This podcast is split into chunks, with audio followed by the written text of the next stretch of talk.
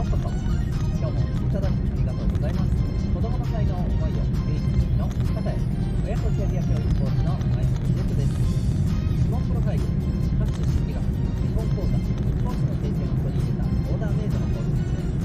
参加具体的に考えることをし自身の強みを生かして成長するそんなサポートをしておりますこのチャンネルでは子育て世代の方を応援したいジを毎日配信しております。今回は第440回でございます。自己肯定感は〇〇であるべき論争でというテーマでお送りしていきたいと思います。はい、えーまた、えーこの放送では本と挑戦のヒーロー同精神ダークシオンのヒーローズラボシーンを応援しております。はい。ということでですねすいません。今日ですねちょっとあのーことが多少気になる状況かもしれません。申し訳ないですが実ははい、えー移動してるさなかですね、えー私は後ろではい。喋っております。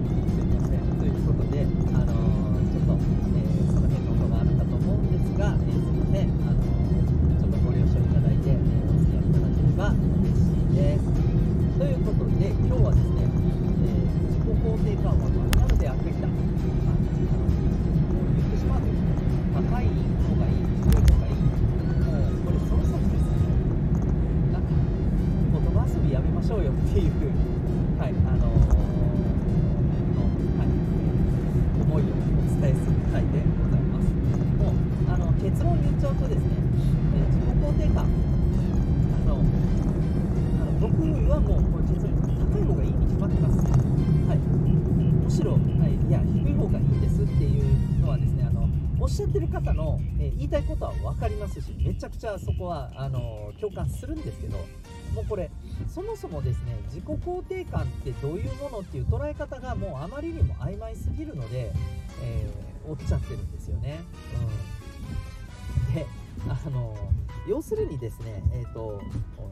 自己肯定感って結局何かというとあの例えばですねもうこれがよくあのある自己肯定感いやむしろ高いの問題でしょう低い方がいいでしょうっていうあのご意見ですね根拠になってるのは、えーまあ、自己肯定感って要するに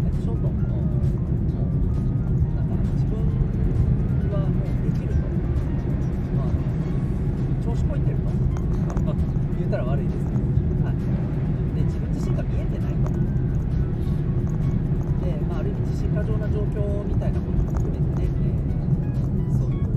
自己肯定感とか肯定感が高いっていうのはそういう部分があるんだというふうなですねあの捉え方をされていてだからこそむしろ、えー低い方が自分のことを慎重に見ていると。うん、でだからこそ、まあ、きちんとした、ね、あのコミュニケーションが取れるしまた、えー自分を変に大きく見せるっていうこともおないと等身大でちゃんと見てる。むしろもう少し顕著に見ているからこそあの信頼できるみたいなわかりますよ。おっしゃる通りです。で僕から言わせるとそういう方って、えー自己肯定感低くないんですよ。高いんですよ。わかりですかね。高いんですそれは。低くないんです本当に低い人っていうのはですね、えー自分自身を見ようとしていませんしまた、えー例えば自分が、えーできていないとか自分はこうこうこういうことが足りないっていうことをですね、あのそもそもきちんと、え直視できないんですよ怖くて。うんであのいやいや全然できないことまだまだいっぱいあるんです。だから頑張らないといけないんです。日々努力してますっていう人はむしろ自分のことしっかりと向き合ってるじゃないですか。自己肯定感高いんですよ。低くない高いんですそれは。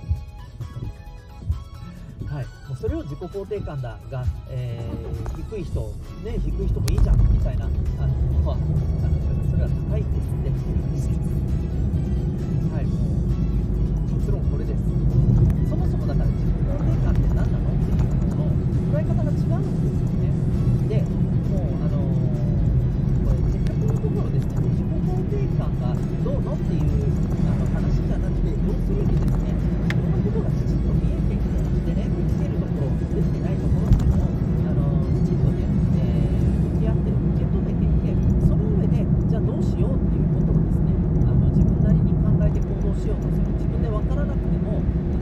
行こうかなとか、あのあるいは、えー、今これに関して、その自分ができてないことに関して、えー、なかなかね、あの行き詰っていると、じゃあそれはそれでね、一旦置いといて、えー、まあ、他のね、ところから、自分のできることからやっていこうという、きちんとね、考えることができるか、こんなの全部いっちゃいますね、自己肯定感高い人です。はい そう、そういうことができる人それが自己肯定感です。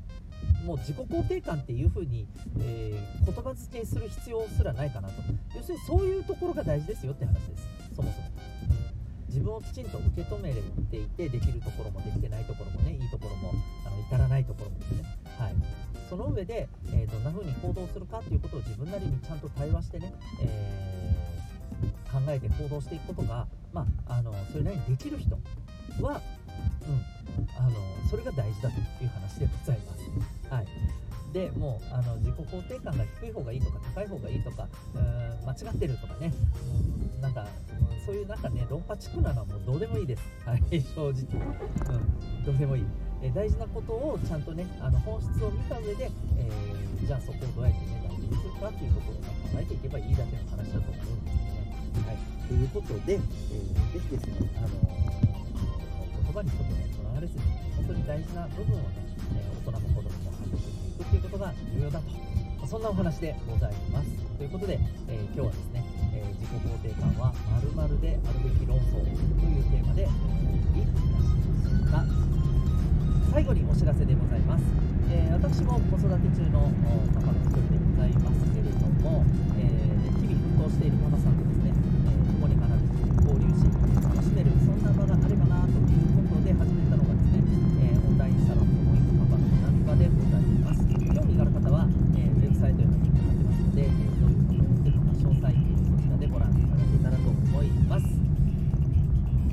今日も最後までお聴きいただきありがとうございました。